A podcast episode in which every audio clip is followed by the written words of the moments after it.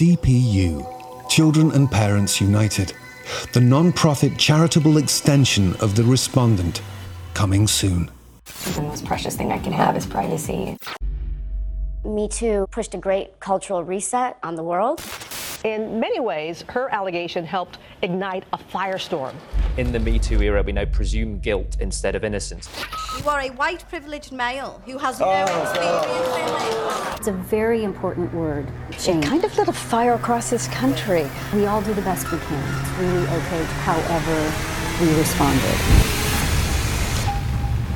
All of our life, we've been kicked around. We've been put in jail. We've been shot at. I'm as mad as hell, and I'm not going to take this anymore. In this episode, I talk with a father, a painter, a killer, and assassin. This week, Xander Berkeley is the respondent. How do we hold space? To help us extract meaning, two of America's most eloquent commentators. How can anyone have the right to speak for their whole community? Why not? In this era of cancel culture, simply because they think that it is censorship. How should men now respond? I just threw something on fire. Chris, a firecracker. It's on fire. We are all response able. We are all the respondent. Xander, thank you for joining me on the show. How are you today? I'm very well indeed, Greg Ellis. Here in Montreal, the sun is shining. You can almost see it if I lean this way, but I'm sort of in a nook in a, an apartment in Westmount um, that my wife and, and daughters are staying in while we shoot a show called The Republic of Sarah. Ah, The Republic of Sarah. How aptly named. How is filming going? It's going great. Um, it's a first time showrunner named named uh, Jeff King, and and he has come up with a concept that is truly unique. Uh, I've never seen anything quite like it. There's a little piece of land between New Hampshire and Canada that was staked out, one for Canada and one for the U.S. back in the 1800s, and somehow the U.S. won, sort of. But it remained uh, an open kind of question until someone came in to try and get the, the mining rights, and the town sort of gathered together, and one person in the town, this this girl Sarah Cooper, it turns out is my daughter, this kind of absentee father who suddenly appears on the scene. After they become a republic, they they sort of withdraw and um, become their own country with their own extradition rights, their own immigration laws, and their writing their own constitution. And it's a it's a great lesson in civics, but because it's the CW, there's a lot of very attractive young people whose stories you can follow in order to get that lesson. Yes, there are a lot of attractive young people on the CW. How marvelous. You are a father and a painter. Your father was a painter and your mother was a school teacher, I think. What led you into the world of acting and when did you first realize that you wanted to act?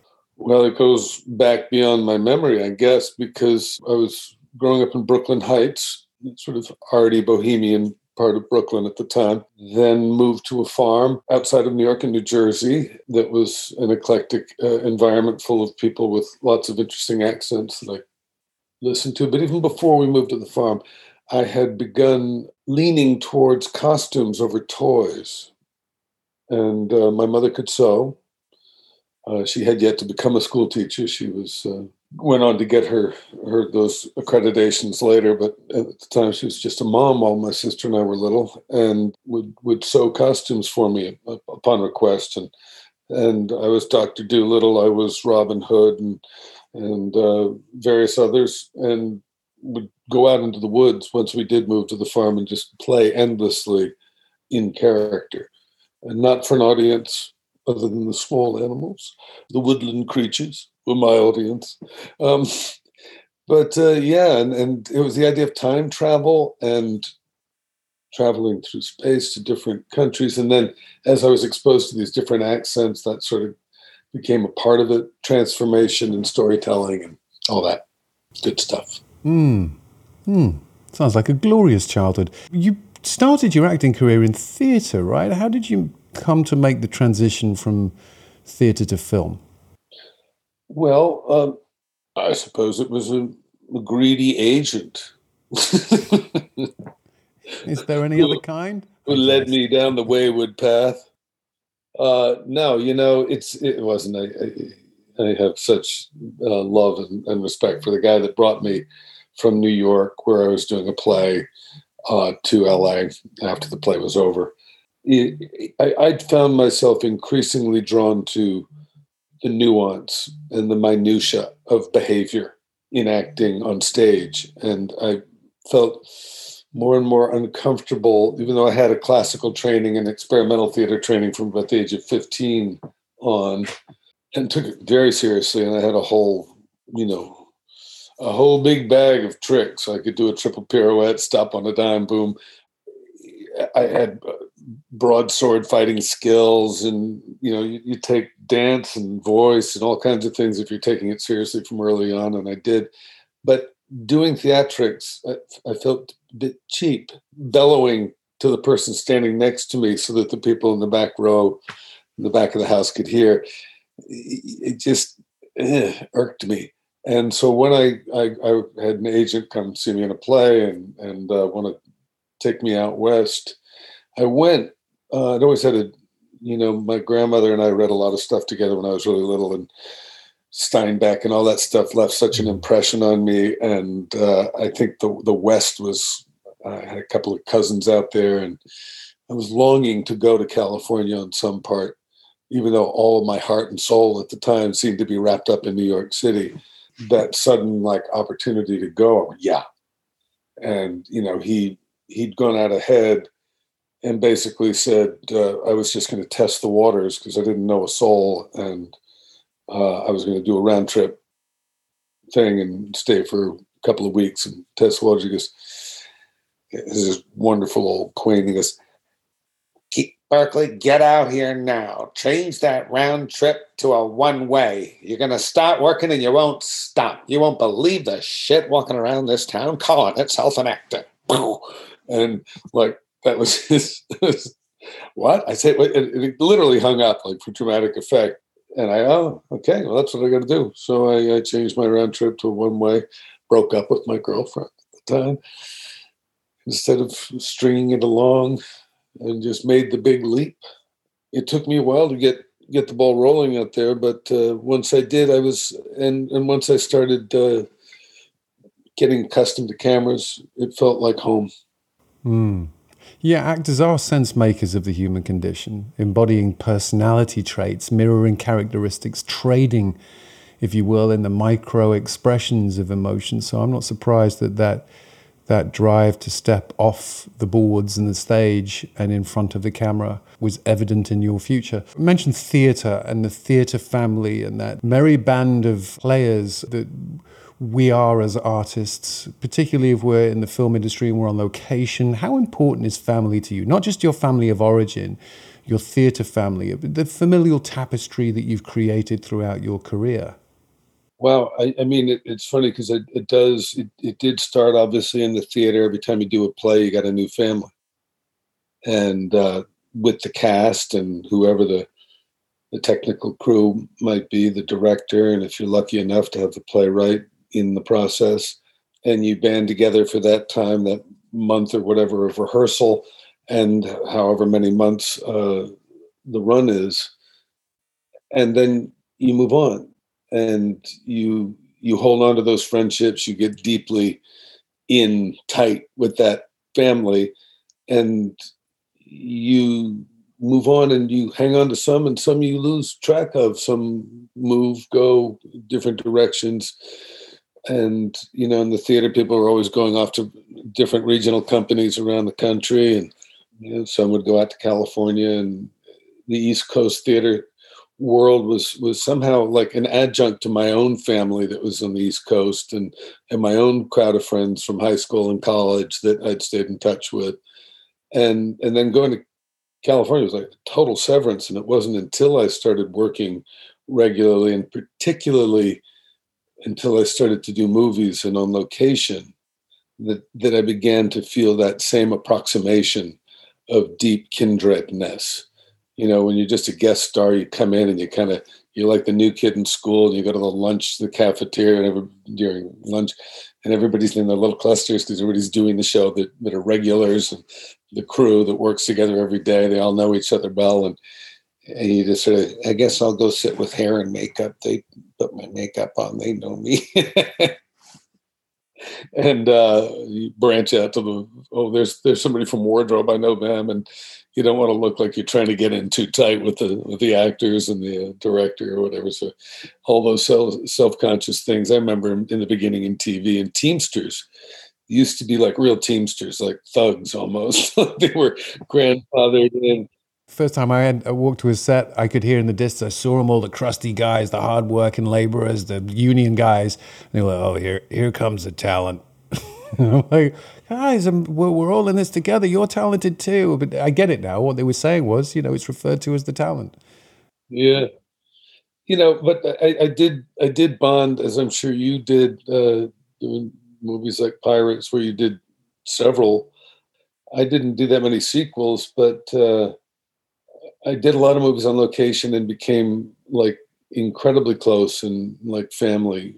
And and at one point, I think I had just done The Cherry Orchard as a film in Bulgaria, um, at the ex-king of Bulgaria's estate, an old Greek director who had done classics like Zorba the Greek and Electra, Iphigenia at Aulis, and he'd gone all over the world to get the cast. And so we were from all over the world. And like the farm I'd grown up on in a weird kind of way. That there there was a feeling of kindredness among us, and because we were all had to be there from the first day of shooting to the end. And as each of us, he saved the last day of shooting for the exit from the cherry orchard. As each one makes their exit, there's massive rain machine working on the window in this incredible estate.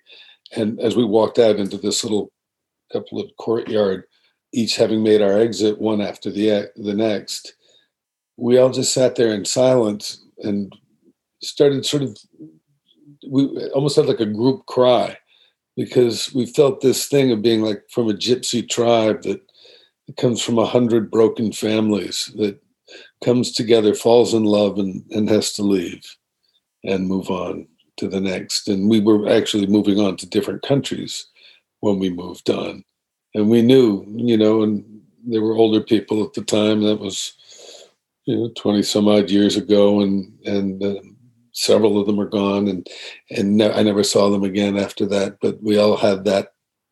And we kind of knew it at the time. We sat there weeping in the in the hidden by the the rain machine in the uh, courtyard there. Hmm. Yeah, there is an instant bond, I think, when particularly, you know, in theatre we, we have the, the rehearsal process, which is a that's the part of theatre that I love. You really get the bonding process with the with the material, with the narrative, with the characters, with the yeah. cast mates and crew and the director, all of that.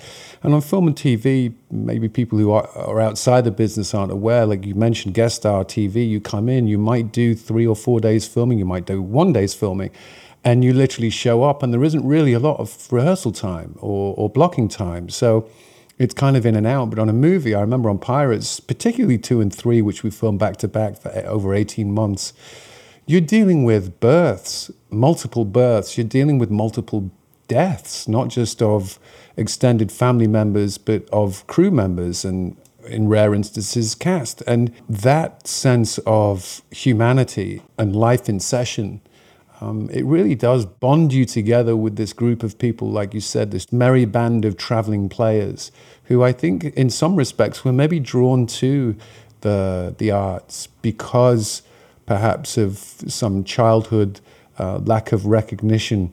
And we wanted to be seen, felt, heard, and connected. So we acted out and we, we played a little more. And in terms of family, you have two daughters. Uh, what are the most important things you're trying to teach your daughters about relationships and interpersonal communication. What what traits do you hope that your daughters will find in someone else as they get older?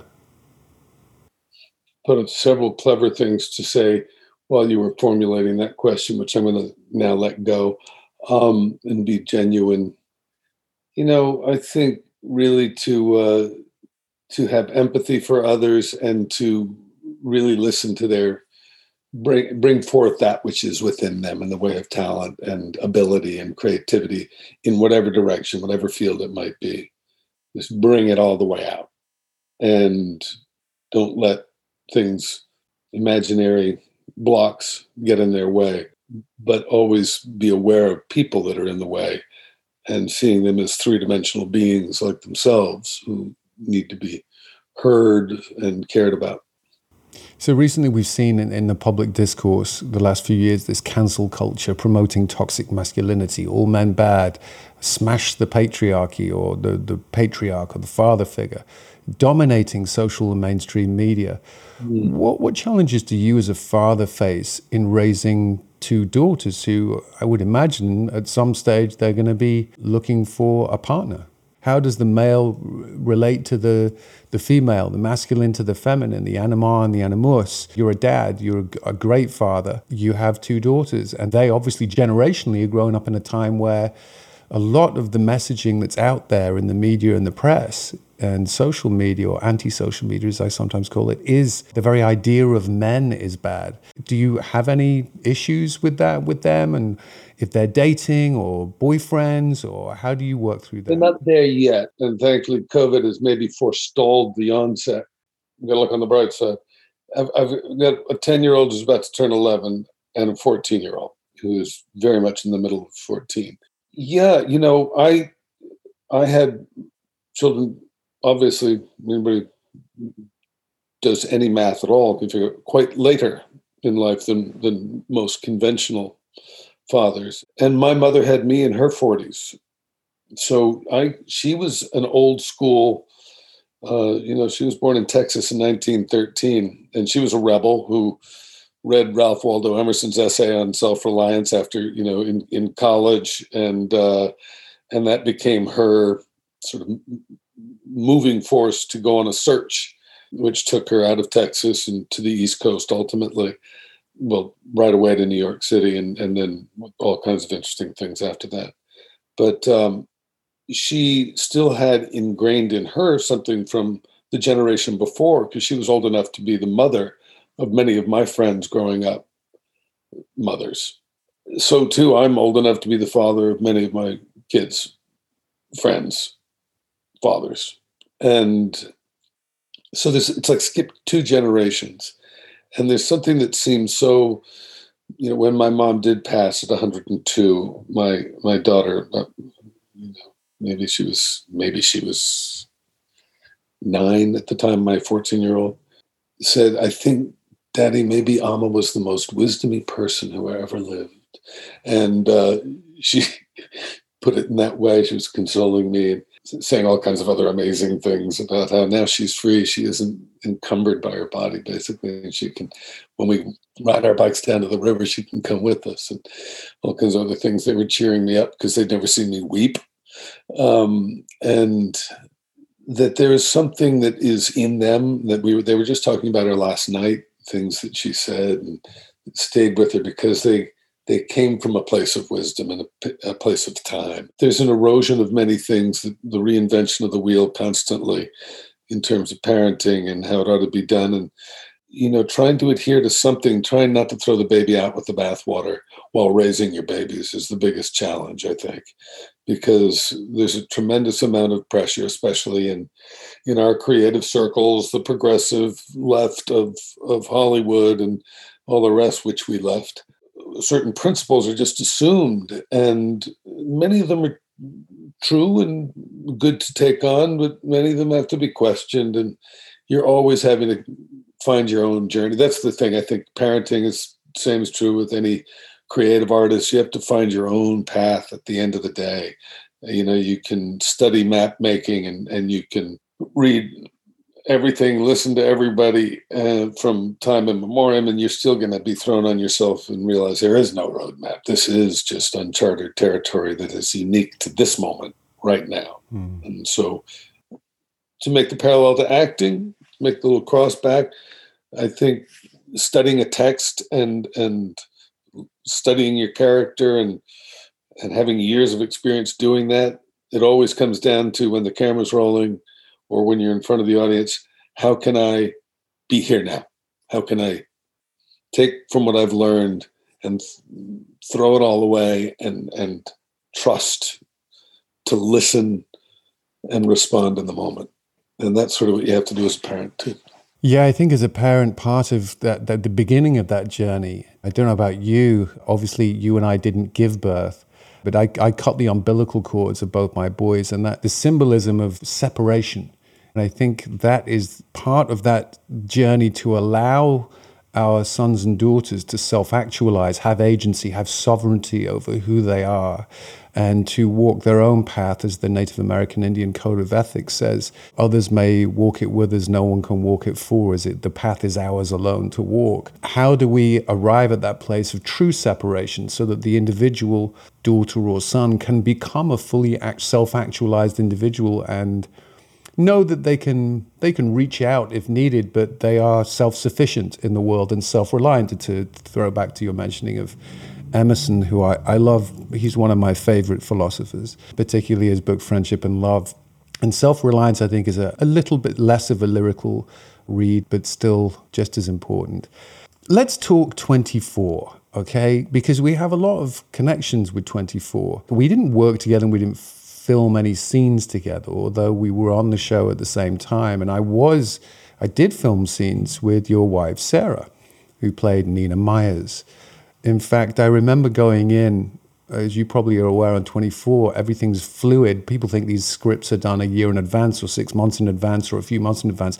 It was literally real time. I remember going in for one episode, and my character, Michael Amador, who coincidentally uh, was arms dealer and virus broker for the Cordilla virus, if you can believe that, through season oh, three. Great. Right, very interesting. And I remember meeting Sarah at the big. There was a scene where I was negotiating the purchase of the virus between separate bidders, and there was Kiefer playing Jack Bauer and his crew, and then the the lights appeared in the distance, and out steps Nina Myers, and she met her demise i think a, a, couple of episodes after that. It was supposed to be me but they rewrote the script. And such is the such are the vagaries of episodic television on a show where sooner rather than later most recurring and guest star characters are going to die. How did you meet? Did you meet working? Were, were you working on a job together? Was that or were you introduced? I'm curious. I've never asked you. No we were both there for the first day of shooting on 24 uh, of the pilot. We met uh, in the trailer, um, and you know we met. And I, it's funny because I'd written in a book that I was finally ready to meet my match, ready to meet someone at eye level, and I gazed across, and our eyes hit and deflected. She was down at the other end. Are you talking about the makeup and hair trailer, commonly yeah, referred to as the works? you're sitting in chairs in the hair and makeup trailer, and there's a mirror that's continuous and light. And so light in both of our eyes connected in the mirror and uh, and then diverted. And I remember I'd introduced I knew the I knew the hair and makeup people from other jobs. And so it was like old home week for us. And she'd just flown out the day before from New York, having just gotten the part. But, you know, she just had this a radiant quality about her, and I thought, play it cool. And so I, I didn't introduce my, you know, I didn't like chat. I just chatted with the people there. And at one point, they put a, a they cut my hair or something. They put a apron on me. Well, why am I missing that word? The, the, the, what is the word that they put around your neck and cape? You know, cape. And that's it. Yeah, a cape. A cape but it, it, it's worn instead of like a cape that you fly around this way. It's it's worn primarily this way. It's they're shaving me or whatever it had all sorts of you know moons and stars and a very bright purple and I and I looked it I feel a bit like a wizard in this and and and Sarah a little too suddenly and a little too loud confirmed oh my god I was just I was just thinking that you look just like a wizard and it is the magic working um and uh but anyway cut to after lunch touch ups. We're back in the trailer. We'd met each other. We'd you know gone out and done a, a, an initial scene and came back. We were back in the hair and makeup trailer, and all the power went out. The gener- and the generator died or whatever on the set where where the location where we were, and so we were just everybody left the trailer, except us. And we just stayed there and kept talking because we were talking a chair or two apart. And so we just stayed and talked in the dark for maybe 45 minutes before they powered it back up and everybody came back in. And and I think it was it was in that exchange that something was transmitted that we weren't just looking at each other or playing any kind of game. It was just communicating. She did ask for, you know, because I lived in LA, whether I knew how to get to such and such a place that she'd been to when she was here before visiting her brother. And I said, actually, that's two doors down from where I live up in the hills. And I can either make you a little map and show you how to get there, or I could I could join you. And you know, she's going to be back in New York in another week, and we both knew that there was no time to play games and you know be cool. So she said, "Well, I'd like you to join me," and so it uh, so it began and has yet to. Uh, it continues. Now, twenty years next month. Wow, 20, is that right? 20 years. Well, you have such a great relationship and a, and a great bond. And she's such a, an, like you said, radiant, effervescent uh, person. Have you worked together since then? Oh my God, countless times. Not a lot of you know, just fun projects with friends, but uh, I think the first thing we did a, a short with Sarah's best friend was Amy Barrett was moving into from from childhood from St. Louis growing up uh, was doing a, a short film uh, that we both did pretty pretty soon after we met, and then you know you know the movie The Maestro that I did. Have you seen it? The Maestro? Maybe not. I thought I saw it a while ago. Yeah, but she she played my wife in that, and because yeah. Sarah had lived in Italy for a little while, she could speak fluent Italian, and as she does in that. And we just finished a movie uh, last year that was shot on our one of our properties in Maine, developed for the purpose of shooting films. And uh, friend Steve Balderson came out and had a script for us that was uh, set in that environment. And uh, so we just that's going to be coming out. That's in post production now. We have done. You know, Carla Gugino is doing a, a, a pilot called um, uh, Karen Sisco, and and they asked me to come and play the guest star uh, character in it. And the guy had to have a wife in it at one point. We had just gotten married, and they said, "You want? Can Sarah play my wife?" And they go, "Oh my God, would she?" It's not a big part. And there's nothing there for her, but you know, yes, yes. So they flew her. We shot it in Miami, and and Carla and Sebastian, her boyfriend, Sebastian Gutierrez, uh, and and uh, Sarah and I all hung out and had a great time, bonded. They became great friends. I knew they would the minute I met Carla. And uh, the, the, it sort of became part of a bigger crowd that we've stayed in touch with over the years. Um, and Sebastian directed, uh, we both did a couple of movies with him that uh, he did with all of his friends, independents.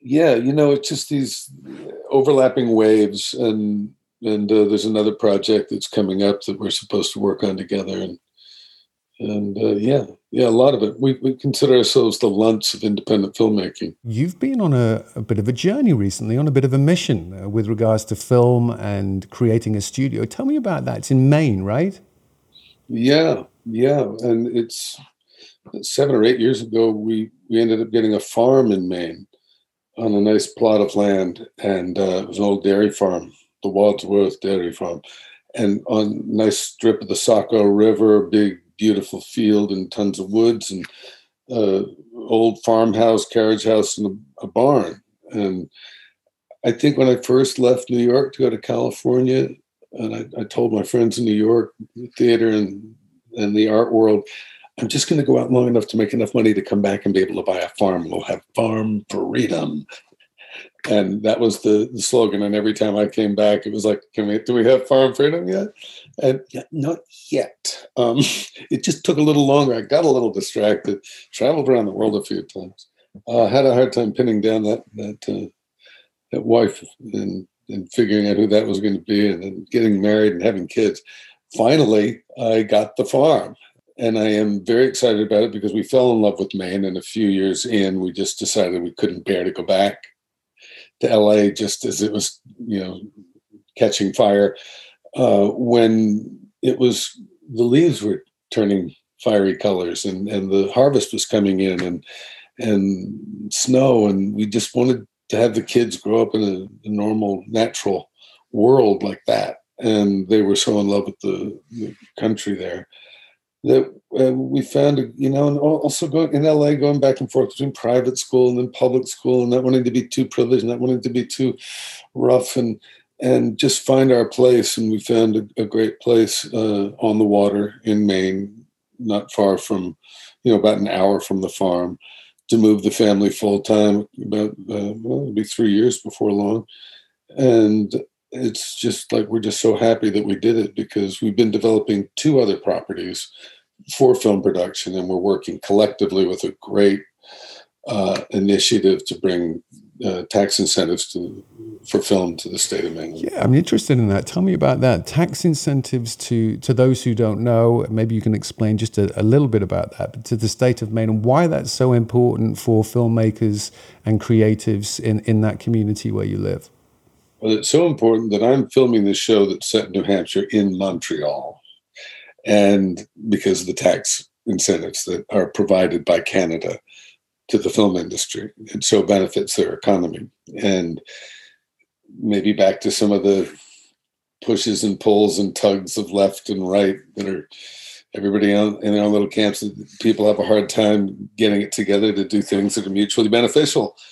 The state of Maine is a divided state, and uh, it has yet to get tax incentives for film in any kind of reasonable way. But but then what we're looking for isn't one that will be a, a, handout to Hollywood. It'll be one that'll really, it's designed to be beneficial to the local economies uh, in all the ways that film can be when people with perhaps deeper pockets come and settle in and start spending money there and uh, get houses like I do and pay taxes on them and want to uh, not tear down uh, architectural history, but rebuild it and, and restore it, not clear cut beautiful woods, but protect them. And so for Californians here and there to put a little bit of their money where their mouths and their hearts have been in terms of the environment and sequester some carbon, but some good old tree growth and uh, and come together in a place. And this is my big dream. This is this is the, the thing that I've wanted to do since I was 18 or 19 years old and will feel deeply unfulfilled if I don't accomplish, which is to be able to have a space, a free space for artists to come.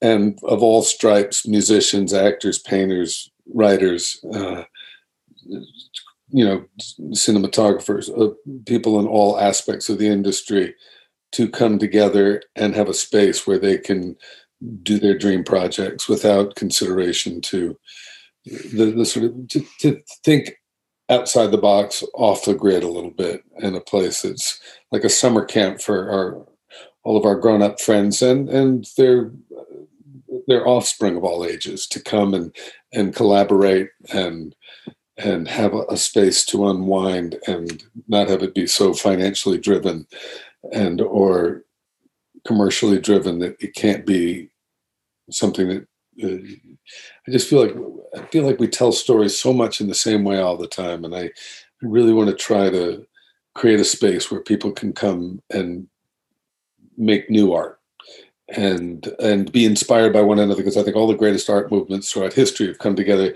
Like Brian Eno says, it's scenius, not genius. It's not one individual, but it's many individuals coming together with a group, uh, sort of elbows rubbing yeah, the synergistic of the genius. It takes a village. Many people who don't make movies and don't know, it's not about three or four people. It's a tremendous crew and team of people working as we call it, above the line, below the line, outside the lines. I'm going to onboard you. In fact, I just did onboard you onto uh, Clubhouse. We did the welcome event. We're going to be doing more events called the main event, main with an E. Yeah. Well, we'll get into this and talk about this more. Can you tell people what they might expect if they come to the main event and some of the subjects that we're going to talk about?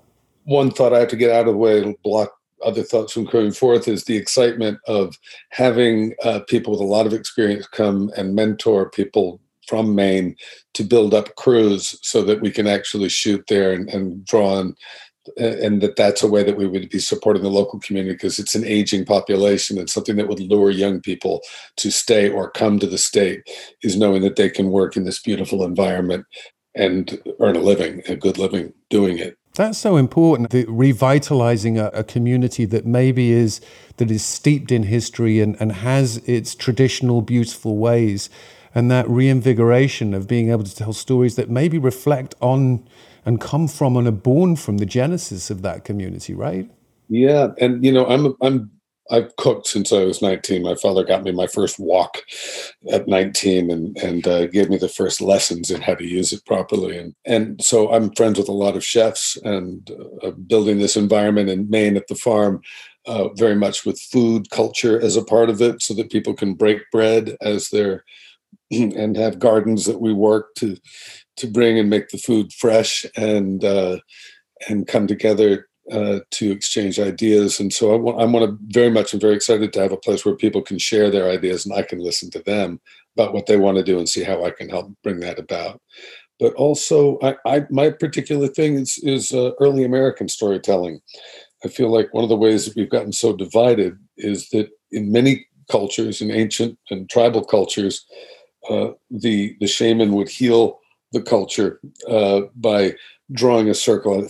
The word shaman, I think, has been popularized in a bad way recently.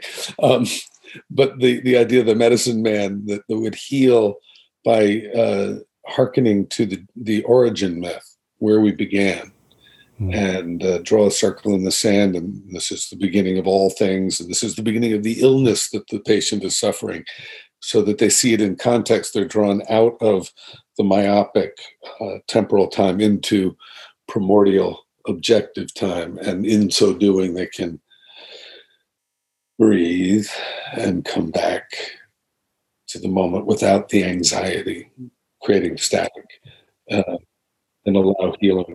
The shamanic rituals, I remember when I started practicing shamanic rituals and practices, the recentering, the self regulating, back to the breath again, aren't we? Or back to the archetypal story and our archetypal story, our origin myth is a pretty interesting one of how the country began. And again, a lot of po- political correctness is colored that there's one way to see this. But I, I want to find a way to maybe tell the story of uh, the founding fathers, maybe talk about the uh, the Masonic uh, origins, the eye in the in the pyramid on the other side of the dollar bill that says we aren't necessarily a Christian or a non-Christian, or but that we have freedom of religion and from religion and big ideas behind us, esotericism, and to tell some of those stories in ways that would be challenging and and that uh, the the struggle that the Masons had at, at one point to uh, the relationship between abolitionism and, and to, to, me the beginning of the suffragette movement. I want to I want to get at all those struggles. We tried. We came away from the from Great Britain. We we had a revolution against the British, and so there was a desire to not just repeat the caste system and the class system the way it had been uh, over there, and yet we fell into these habits. And how did we try to un, untie ourselves? And what were we like as a as a teenager, as a country? 18 years in after 17 we know a lot about the revolutionary war and a lot about the civil war and it's those years in between uh, that i'm curious about and i think that would bring us together to tell those stories together and not have all sorts of opinions before we come into it but find it as we go.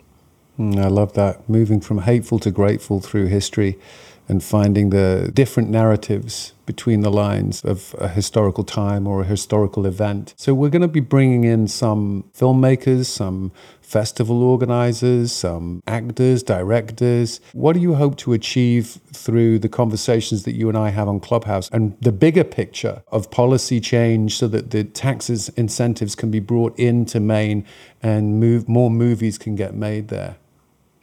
Yeah, just that uh, increased incentives uh, for for uh, below the liners, not above the liners. The money gets spread out, and it just helps to train people so they can have a nice, a good crew available, so that we could do an interesting cable series, or we could do an, in- interesting independent film, not big, boffo, big budget stuff, but real great.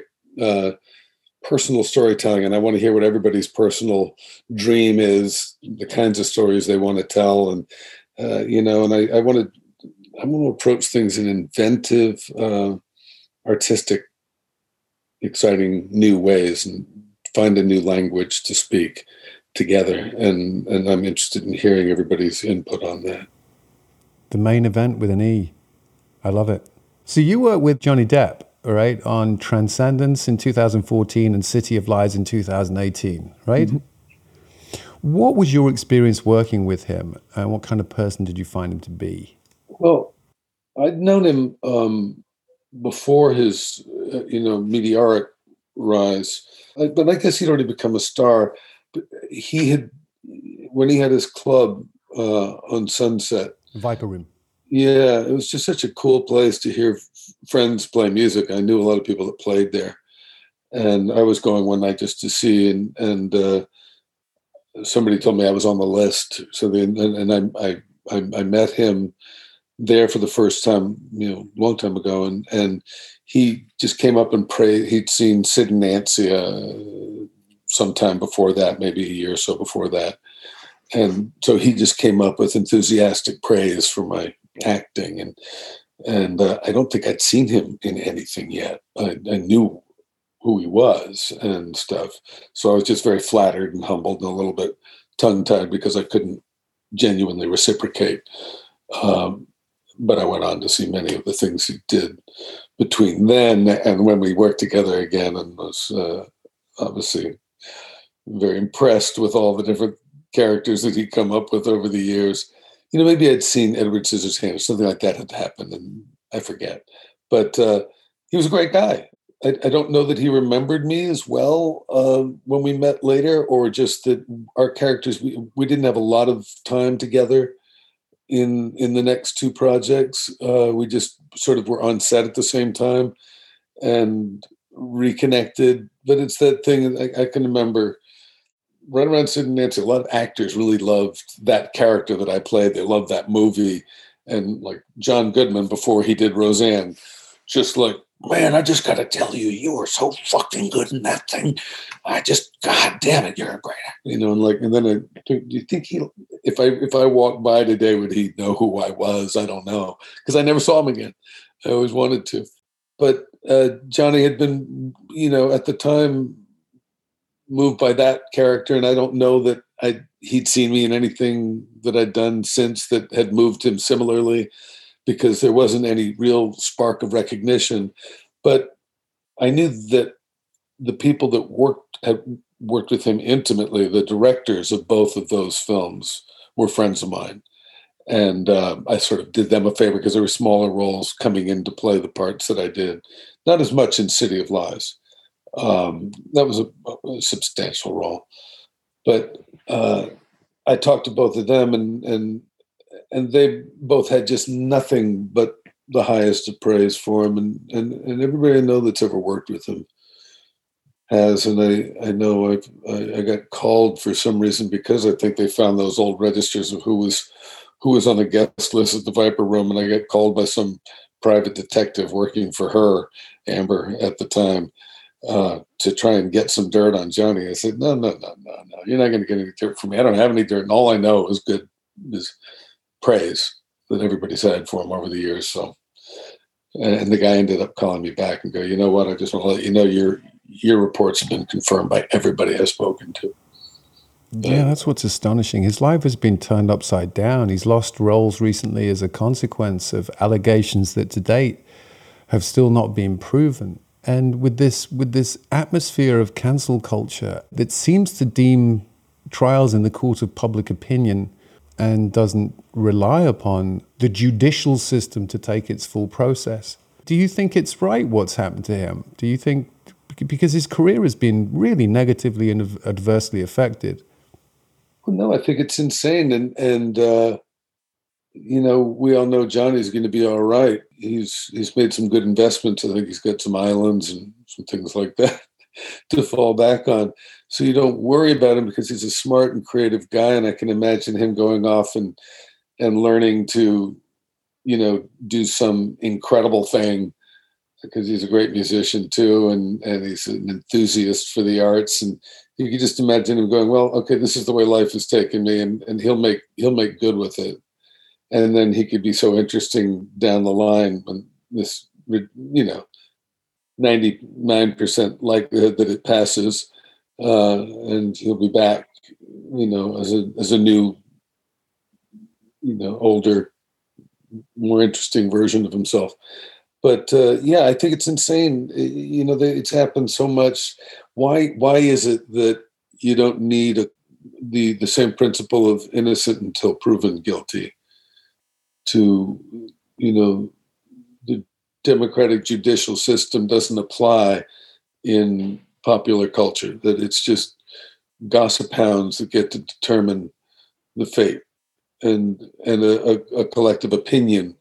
And but there is something about celebrity i think that uh, has taken the place of the of the of the greek gods in our culture. It's it's they're lofted so high that it's impossible not to sort of at some point while everybody's genuflecting and bowing in absurd obeisance to the star dumb that then they they want to see it fall phoenix like not phoenix like then they want to see it rise phoenix like from the ashes oftentimes but they they want to bring it down and and and i think that that's at some point the disparity between the normalcy of their lives and the exalted plane develops resentment and they want to see them brought down because they, as much as they like to build them up, they do love to bring them down, don't they?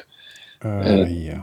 And uh, and find out the the sordid little details that, and then they can relate to them. You know, so there's a lot of projection of people's own Human, humanity, yeah. feelings of guilt and shame and shame, yeah. whatever else that then they they dump onto these public figures. I mean, he's arguably one of the, and been for quite a while now, one of the most beloved actors in Hollywood. People who've worked with him, like yourself, like myself, over many years, decades, all speak so very highly of him. And there, there may be a few reasons for this, and you just did, but why do you think that so many former co stars have not spoken up on his behalf or expressed more? outrage at how he's been treated? Is it because people are worried about reputation and they don't want to be seen to go down with a quote unquote sinking ship? Yeah, I mean, I haven't I haven't seen the Woody Allen uh, Mia Farrow thing on on uh, HBO, but there's one guy that that keeps making uh, statements on Facebook, much along the line that you're making. And I know it's a totally different situation, but he he's speaking on behalf of Soon-Yi and, and the daughters, and you know, saying for some reason, why is it okay to sweep them all under the bus? And somehow, you know, cancel culture is is weirdly selective, and and the the mob mentality of piling on makes these strange little exceptions for the the political correctness is like yes this is what we must do and then but they'll do something aberrant on another respect. Um, I'm not articulate well because I don't know the material, and I'm I'm loath to make an opinion about it, and I probably would be loath to make an opinion one way or the other, even when I watch it, um, because it's just all so loaded. I didn't care for Woody's last movie, The Cafe Society. Just no, no I'm kidding.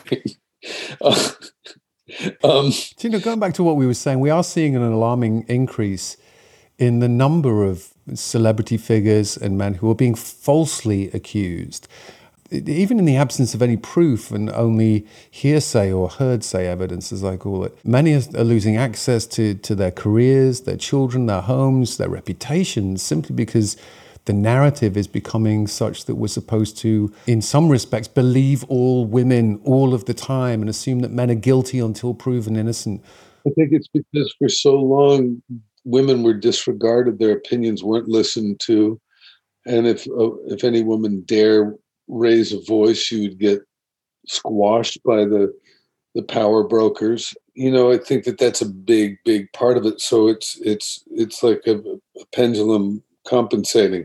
I think uh, on another level, the sort of stranglehold that political correctness has on popular culture and on uh, you know Hollywood in a lot of ways uh, is part of what brought about dare I say the phenomena of a Donald Trump who just uh, absolutely balls out uh, not trying to say the right thing not trying to be politically correct blatantly flying in the face of that, knowing, calculating that there's a lot of people out there that are so fed up with it that they'll just, I like that guy because he's going to blow it all up. And so there's obviously there's half of the culture out there that aren't a part necessarily of popular culture that will do the same thing. They'll pile on just to be politically incorrect. They'll call liberals libtards because they know that we don't believe in using the word retarded anymore. Libtards and Rubcons or Repcons. yeah.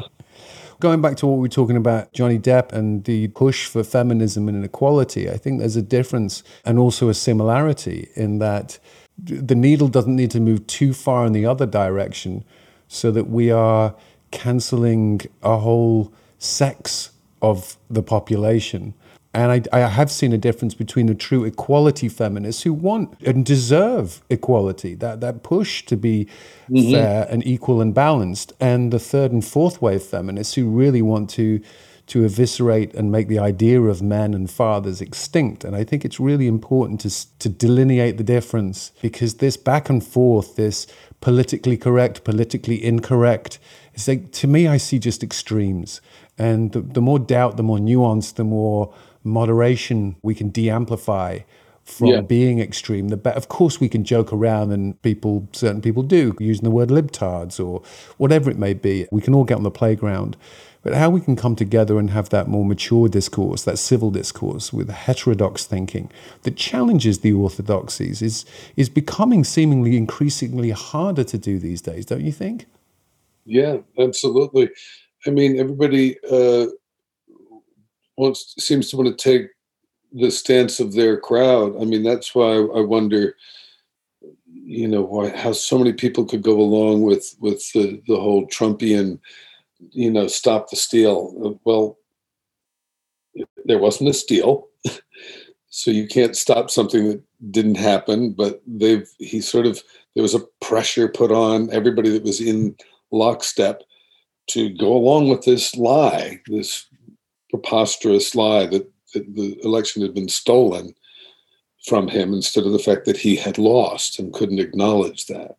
Yeah, when you talk about lockstep, it reminds me of lockdown. We've all experienced the lockdown recently. In fact, you didn't you recently complete filming a movie called Lockdown, set yeah, in the midst of a global pandemic.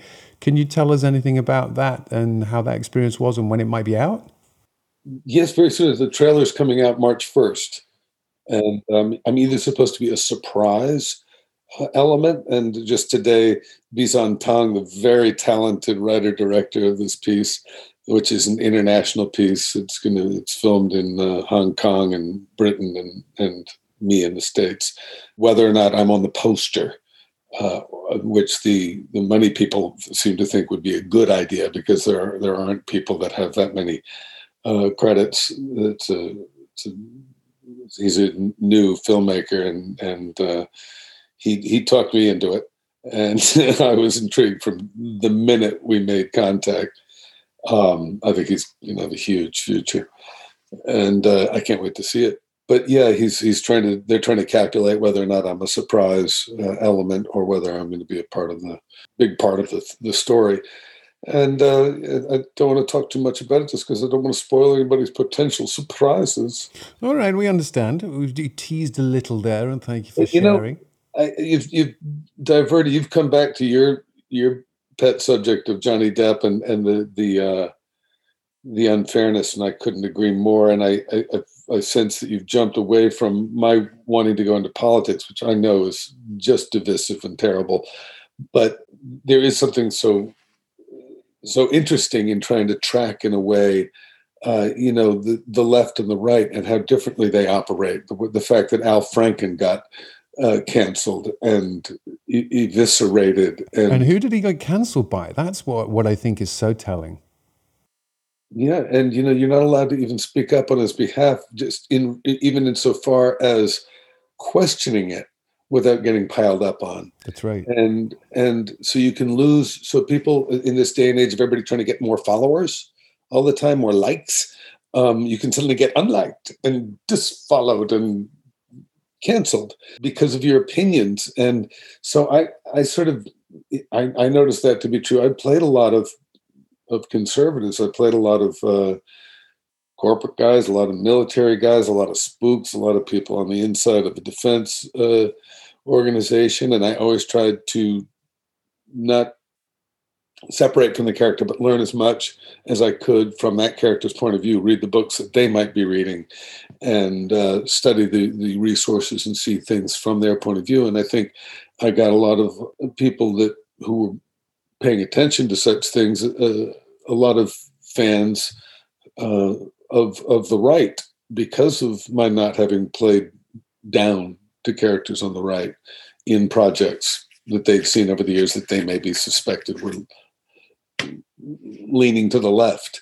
And even when I was playing the bad guy, I played them with enough self respect and intention, um, not commenting on it, uh, that that I, I won people over to my side. Well, obviously being the bad guy.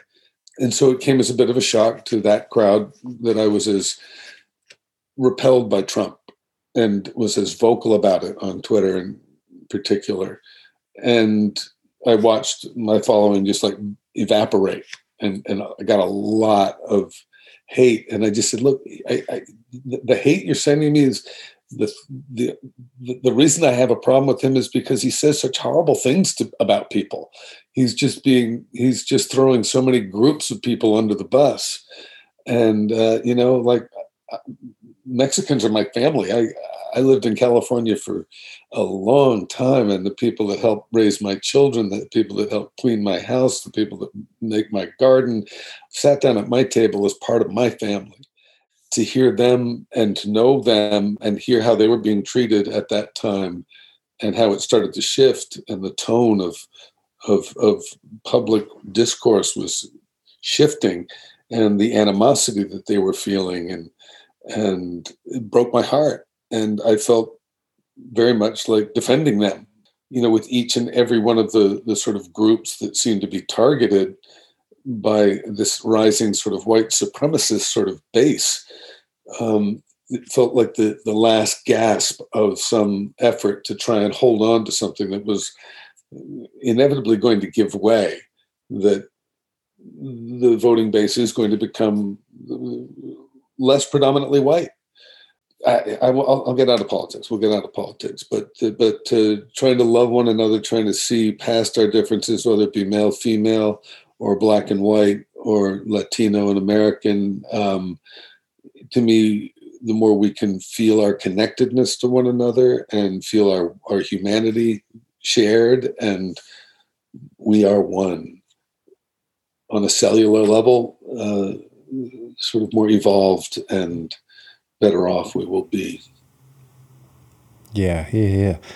And just to, to round that up, I became an American citizen because I saw Barack Obama running for president, and I wanted to not only be able to take part in the voting process, but I wanted to help his campaign and I made phone calls. And this last presidential campaign, it's no secret because I was very public about it. I, I, publicly endorsed Andrew Yang because I think a new voice was, and I still believe a new voice is needed. And, and as much as the vilification of the right of the last few years may have been justified.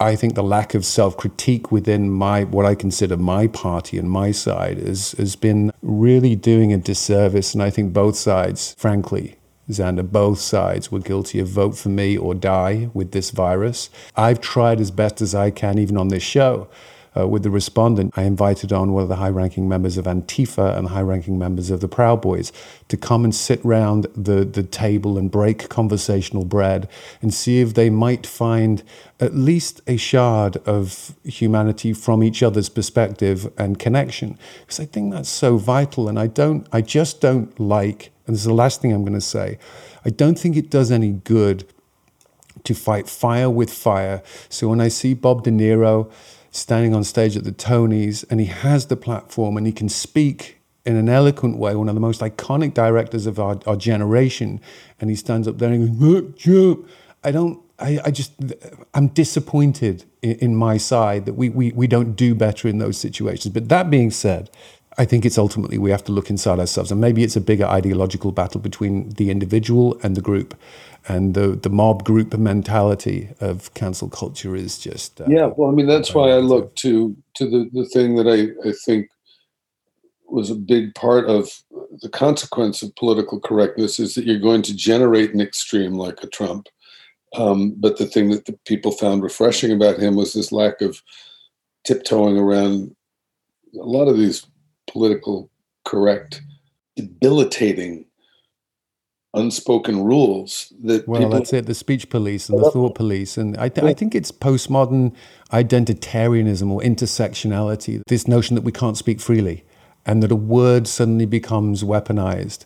That five years ago was fine to say and who says it's orwellian i want to hear what the bigots and the racists are saying i wanted that's that's the central tenet of free speech that's just my thoughts. Yeah, yeah, I agree. Weaponizing is the is the issue. I mean, I think that's the a little bit at the crux that there's been such a a move for so many years of people uh, hunkering down and acquiring weaponry and assault weaponry and not even being able to have a conversation about what what kind of limits might ought to be placed so that it isn't the wild west again so that we just don't revert to you know not being able to feel comfortable letting our kids go to school and uh, you know i agree. I agree. And i think i think we also have to be mindful not to have words weaponized as violence. As long as it's not incitement to violence we have freedom of speech. I've seen what's happened in my beloved uk with hate speech laws and how that's really become totalitarian and authoritarian and how the state grabs control so quickly during a time of crisis and is very reluctant to give it back. So we're, get, we're getting towards the end. There's a section that I, I play now that, that I know you'll take part in. It's the part of the show where we go a little deeper. We go eclectic within the dialectic and see what's in the philosophical queue.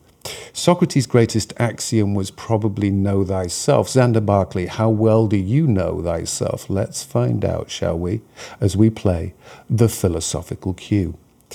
The meaning seeker. Everything happens for a reason, we make up afterwards. That's my definition of meaning. Where does Xander Berkeley find meaning? Invariably in breathing and sensing my body vibrating in the moment and taking in the impressions of whatever is in front of me in that moment. What's the most meaningful moment of your life? I suppose it's the moment of birth. And the next most meaningful will be the moment of my death. But I try to make the, the, the passages, a little moments in between all have some kind of equal resonance, carrying my mortality on one shoulder and my birth on the other, um, trying to awaken to this moment now. Hmm. Where do you find meaning? You know, I'm not that picky. Um, I, I have, you know, maybe a bit of a snotty proclivity when it comes to movies and trying to find things that have something to say rather than just a lot of visceral stimulus. Um, I do that with books. I tended to read when I was younger and read more before I had scripts that I had to read all the time.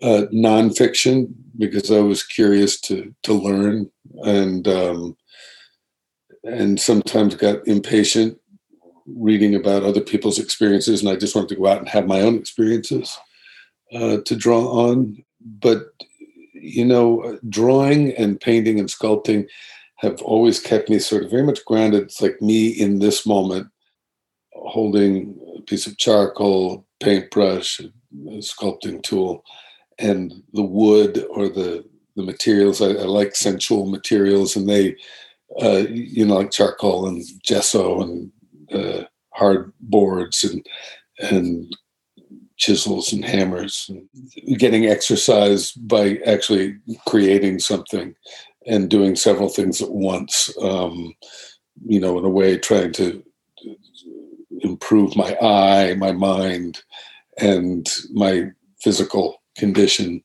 all at once. Um, I like working outside.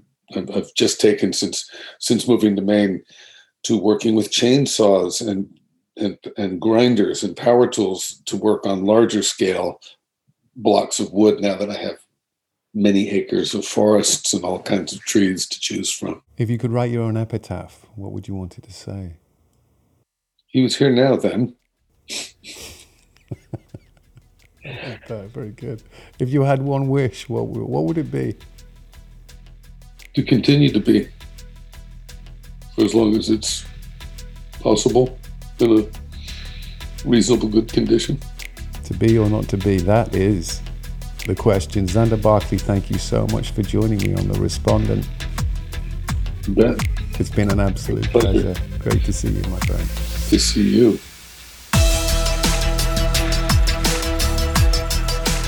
If you enjoy this video and podcast series, please help support production costs by subscribing to my YouTube channel. You can also follow me on Twitter for real time updates. Everyone is struggling with something, so please try to be more positive, encouraging of those less fortunate than you, be kinder to others, and particularly yourself. Thanks for watching this episode of The Respondent. To continue this conversation, join The Respondent on the Clubhouse app. I hope to see you there.